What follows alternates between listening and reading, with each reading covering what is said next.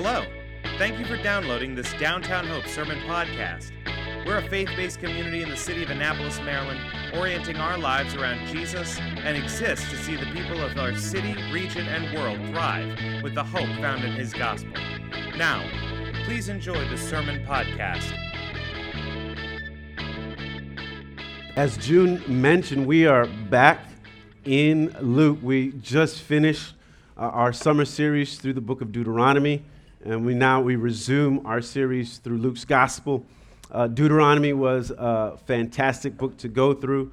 We kind of high level jumped through over the course of seven weeks what was taking place, looking at the law, looking at various things God had prescribed, had prescribed, and at the same time we recognize there's there's some challenging, challenging, if you will, uh, whether it's law, uh, commands, things that the people of God were called to do. And so, as such, uh, next week after the gathering, we're going to gather uh, for those that are interested in just walking through some of the difficulties in Deuteronomy. Uh, what's in there, um, and, and, then what is our response What are we supposed to do? How is it applicable to us in today's, in the contemporary times? And so next week, right after gathering, we'll have a small meal. Anyone interested, join us, uh, and we'll dialogue and begin a conversation uh, on Deuteronomy. And then this Thursday, we'll send something out just to kind of give a, a read ahead as it relates to some of the things to take note of in Deuteronomy.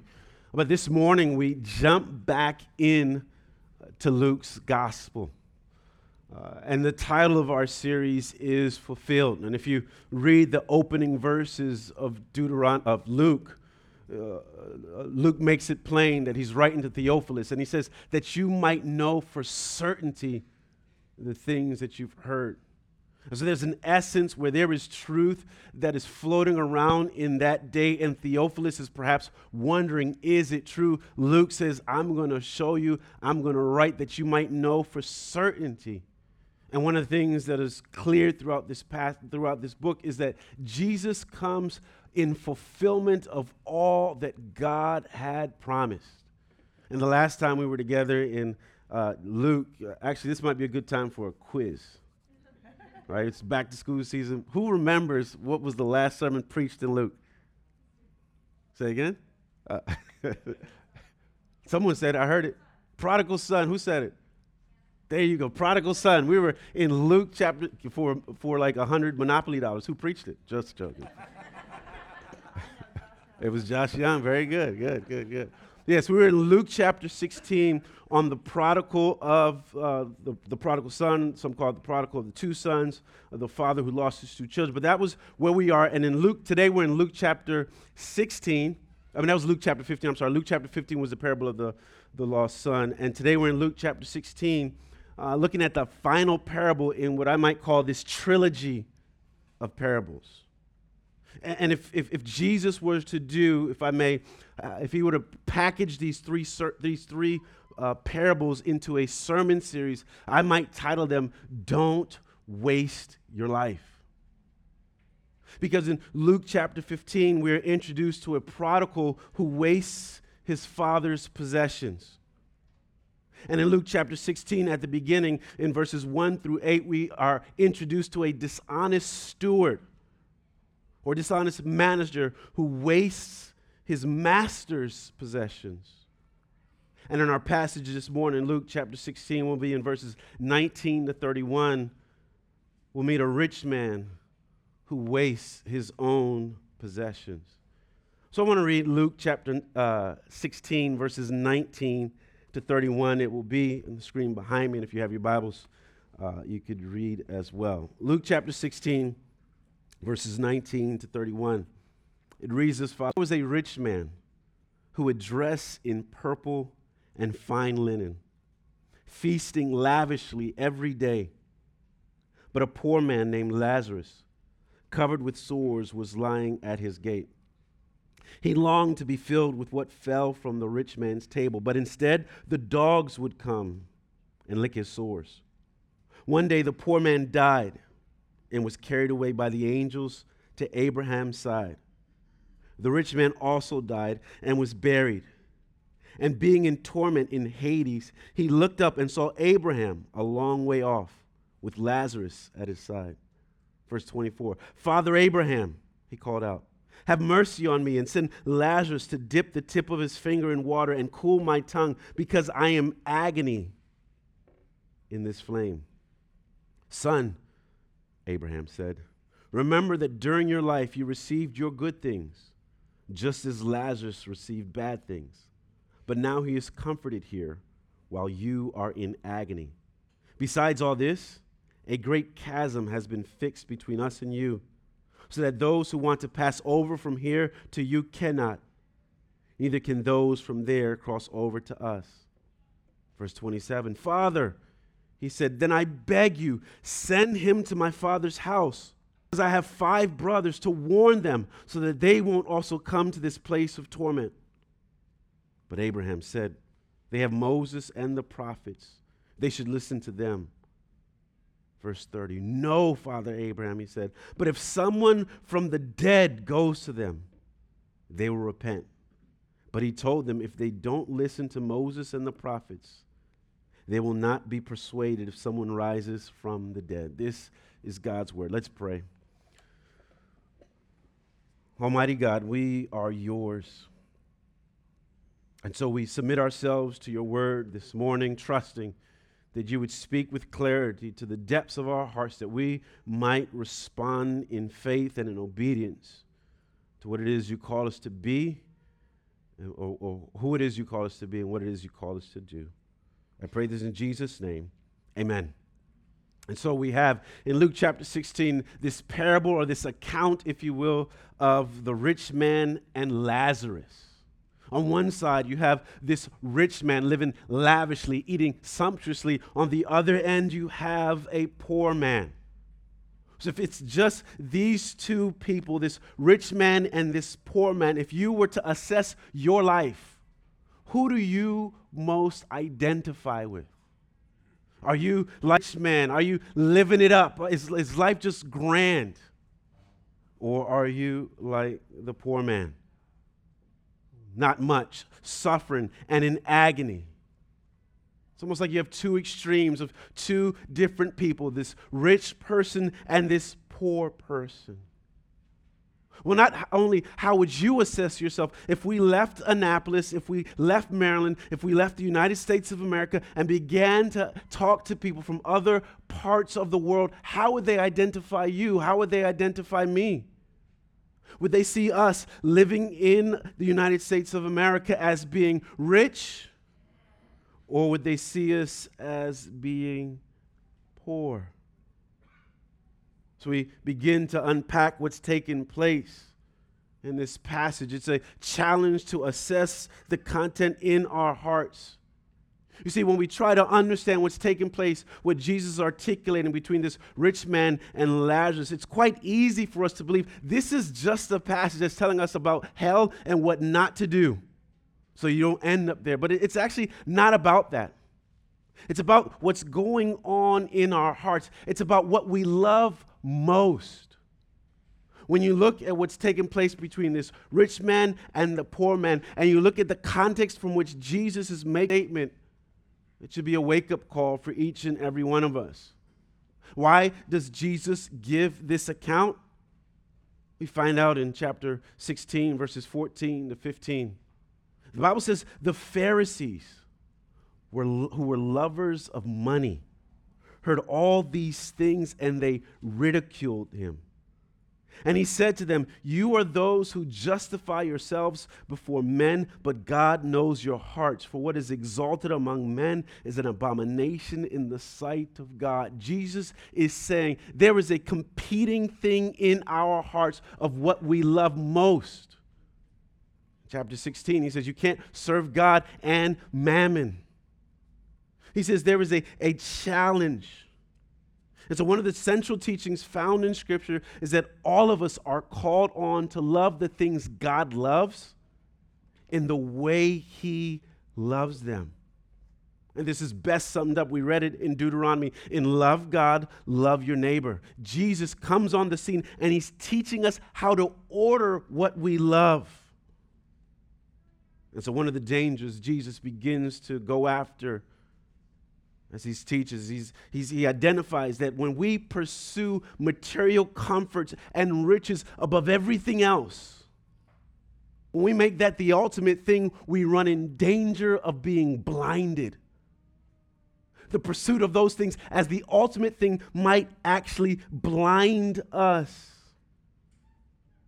rendering us unable to see to see needs, to see suffering, to see human dignity. And as such, there is a challenge.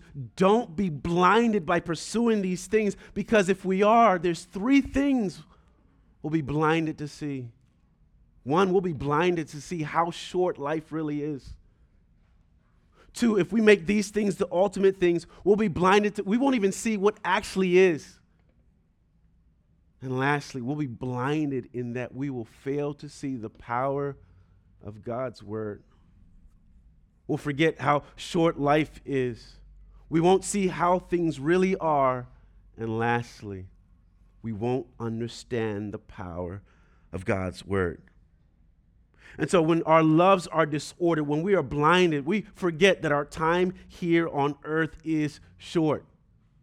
And that's, that's just a hard reality. I mean, it's odd to me that there's this thing that happens that is so painful.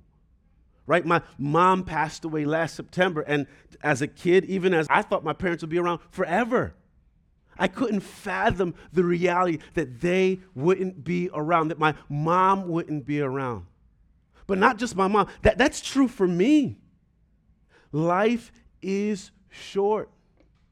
And so we have this contrast between this rich man and Lazarus. Did you see the, the, what was ascribed to the rich man? This guy could dress. What's his favorite color? Purple. He was decked out. I should have wore purple, but like, like that would have been perfect, right? that would have just been perfect. Didn't take notes on my own sermon. He was decked out in purple. And it says he, he was lavishly eating how often? Every single day. Now, growing up in my mom's house with my mom and dad, we would have what we called like uh, uh, the, the big meal. And that'd be once every now and then. We definitely did it Easter, Thanksgiving, and, and every now and then. We, so maybe three times a year, there was this big meal. Like today, we're gathering for a family meal. Maybe once, twice, at most three times in a year. This gentleman is doing it every single day. And then you have Lazarus. He's not feasting, he's desiring to be fed the crumbs from the party going on inside. You notice the rich man isn't named in this parable. He's just the rich man. That's, that's all we know of him. But then there's something unique about us realizing that Lazarus right? Of all the parables of Jesus, every parable Jesus ever taught, this is the only parable where a person is named. Read every parable. We have the Good Samaritan, we have the publican, we have all these people, but no names. In this passage, for the first time, we get a name, so that must mean something. You see, the name Lazarus means the one whom God helps. But if we were a bystander walking the streets in that day, if we saw the rich man and if we saw Lazarus, who would we think is the one God is actually helping? I think too many times we define blessing with what you have. And we tend to speak in that vocabulary, and it's often not helpful, right? It's like, man, I'm blessed. Why are you blessed? Because, and then we start naming the things we have and we're implying that this, the person who doesn't have those things somehow is not blessed. That's not just, and that's just not the case. Whether I have or don't have, my identity is, is, is rooted in who he is. So this rich man is living life, uh, as we would say back in the day, la vida loca. Right? That is a song reference. Just checking. I'm, that, that is a song, right? Just checking. Well, because last week Joyce named a song. He said, "My pejorative, my prerogative." Living la vida loca, but then, then what happens for, for, for both of these individuals? The Bible says they die. Did you see it in verse 22? The poor man died. And was carried by the angels to Abraham's side. The rich man also died and was buried. That is real for each and every one of us. We will unfortunately face the reality of the brevity of life. A hundred years from now, no one in this room will be walking around unless you are like doing something pretty neat that you need to share with the rest of the body. 50 years from now, not so much of us will be around. Life is short, and if we pursue material comfort as the ultimate thing, we'll be blinded to how short is. Death is the truth so many want to deny. Death is the great equalizer. And when the two men died, this poor Lazarus, did you, did you notice the difference between his death and the death of the rich man? It just says Lazarus died. Of the rich man, it says he was buried. So even that's a stark contrast to these two individuals.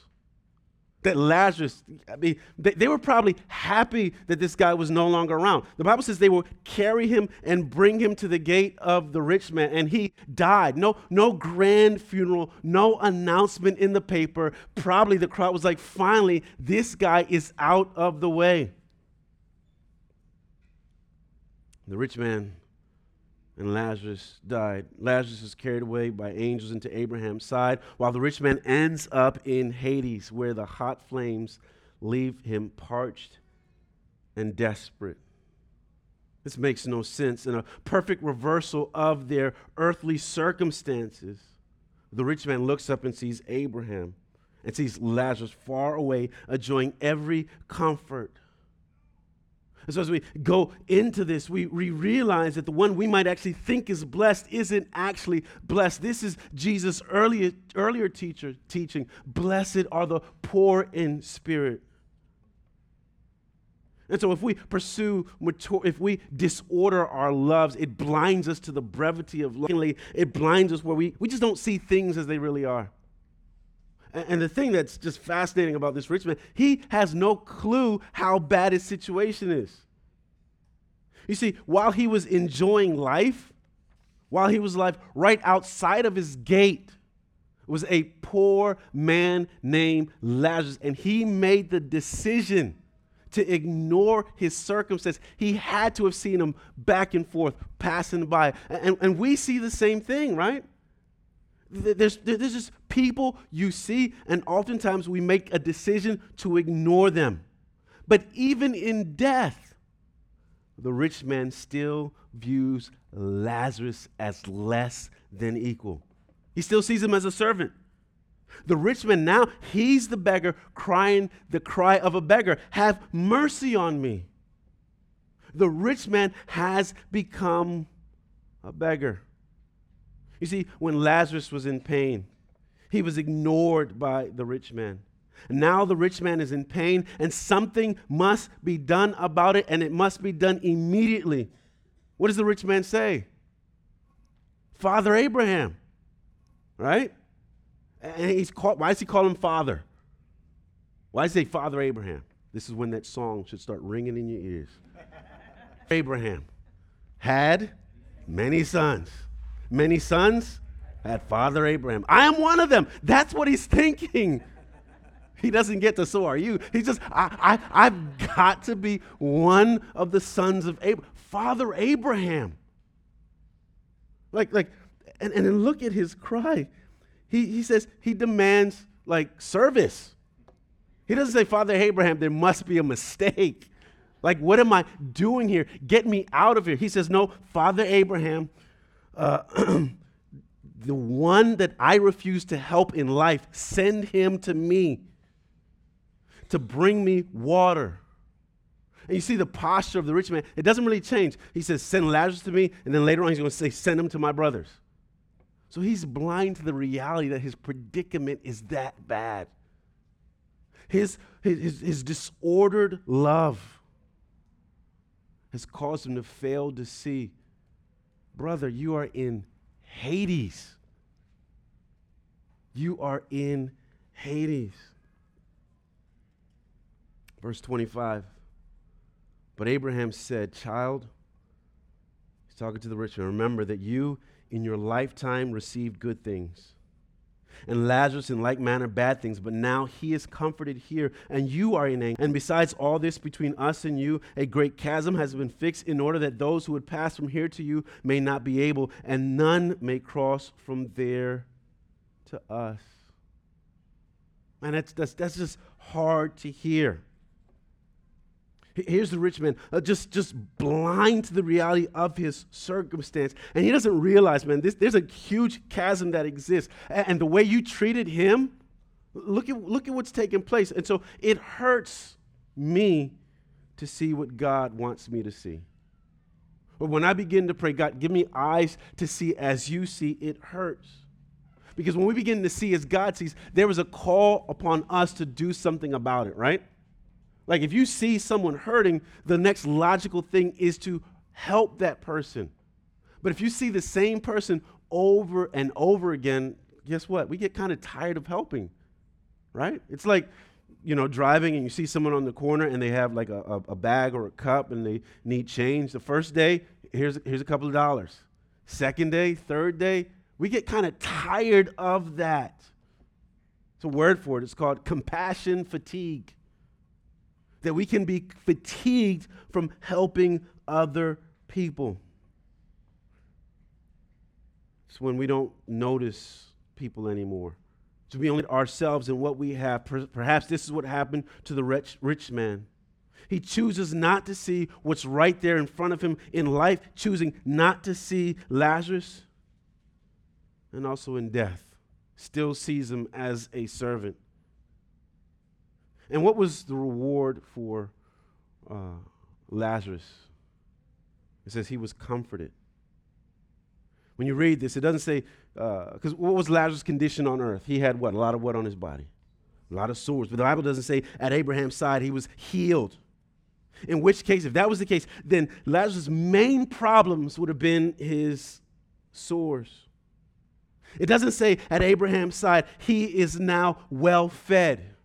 If that was the case, that would indicate that the main problem that he faced was hunger. That was the focus of his suffering. Rather, the Bible says he is comforted. And so, outside the rich man's gate, while on earth, Lazarus was in anguish. Uh, now he is comforted. It means the source of the most painful evil that Lazarus faced was the treatment he received from those on earth. That laying there, everybody would walk by him in anguish and no one cared. And so when we our loves are disordered, we're blind, we're blind to what's around us. And so I pray, Lord, what would it take for me to see Lazarus? And you notice the rich man knew his name. He knows who he is, but he chose not to do anything. The rich man sees him Maybe the rich man does like I often do when I see someone in need. I occasionally help that person out. But then after a while, I begin to try to say, what did they do to get themselves in that situation? And I start blaming them for their predicament. And so then I make up and rationalize in my mind why I do not need to help him. I might say, he's pretending. And sometimes TV messes me up. I don't know about you. Sometimes these TV shows just aren't helpful. TV shows that show me like someone that's pretending to be homeless just to get money. So now I think everybody does that. And so I'm rationalizing in my own, rationalizing in my own mind. Maybe, maybe he's on drugs and that's why he's in that situation. I dare not help him. If I give him money, he's going to use it for evil. So, rationalizing in my own mind why I can choose to turn a blind eye, why I can ignore him. So, that's the dynamic that takes place between the rich man and. Now, if we stop right there, we can make a big mistake with this parable or with this account. If we stop right there, we can draw a, a lot of wrong conclusions about what Jesus is trying to say. For example, you might read this parable or this account and say, hmm, all right, if you're rich, you're going to hell, and if you're poor, you're going to heaven. Uh, right? So therefore, the, the, the, the, the, the, um, application, everybody go be poor and go to heaven. Right? no one says amen to that, right? We're like, yeah, Dave, I think you're reading that passage wrong. right? One mistake is, man, if you, if you just do good on earth, help people in need, that's the problem.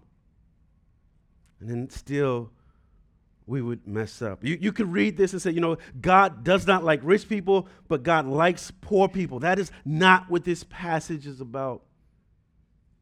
You see, when you read this account, we think it's about the rich man and Lazarus.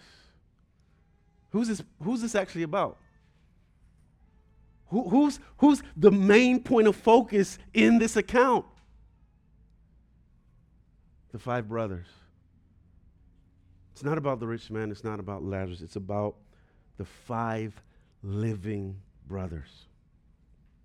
And this is where we get to that last point that a disordered love causes us to doubt the power of God's word. Verse 27. And he said, This is the rich man, then I beg you, Father, send him, send Lazarus to my father's house, for I have five brothers, so that he may warn them lest they also come into this place of torment. But Abraham said, They have Moses and the prophets, let them hear them. The rich man is concerned. He has five living brothers. His, the rich man's fate is sealed. He is in Hades. Game over. Lazarus is at Abraham's side. His, his, his fate is sealed. Game over. But the concern is, I have five living brothers. Send him to warn them. That's the concern. There are people alive. This is not just about the dead and what happens after they die.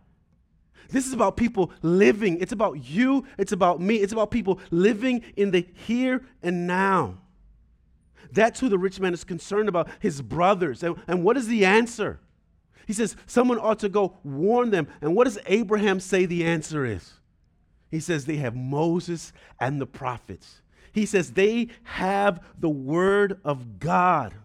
They have God's word. They, in fact, they, they, they know it. He knew it. He knew Abraham was his father. And herein lies the danger. It is quite possible for people to be around the word of God and to not do anything with what they hear. That's the challenge. We come week in, week out, we hear a lot of content, we gather information, but if we do nothing with that information, herein lies the problem. He says they have Moses and the prophets. He knows enough to call him Abraham, but he doesn't know to respond by loving his neighbor. That's the core teaching of the law and the prophets.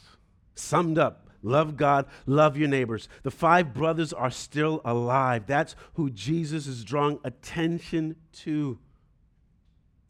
He says they have God's word. And what is the rich man's response to God's word? Verse 30 no. He said, no, that's, that's not enough. They have, the, the, they have Moses and the No. So the fundamental flaw with the rich man wasn't his money. The fundamental flaw with the rich man is he doubted the ability of God's word, and that's how it played out in his life, and that's how it is playing out in his death. Friends, the answer is still God's word. And so this parable isn't just about life after death, it's about life before death. It's about what we, the living, are doing with God's word. It's about the people sitting at our gates. It's about responding to his call to love things the way he loves, to love things in the way God loves, in the way he loves them. And so that's our challenge this morning is to wrestle with that reality that I'm still living and I have a responsibility to respond to God's word. And there's this constant fight, this constant tug to disorder my love. And in so doing, it might blind me to the brevity of life. It might blind me to what's really going on. And it might blind me to the power of God's word. Let's pray. Father, what a delight it is to be yours. And, and what a, a, challenge it is for us to not just be hearers of your word, to be, to, but to be doers as well.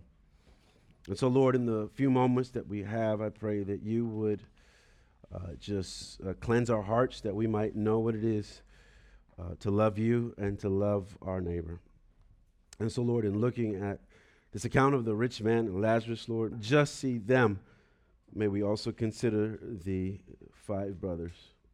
We might be one of them. And so, Lord, may we see the power of your love, of your word, and in so doing, respond in love. I pray and ask this in Jesus' name. Amen.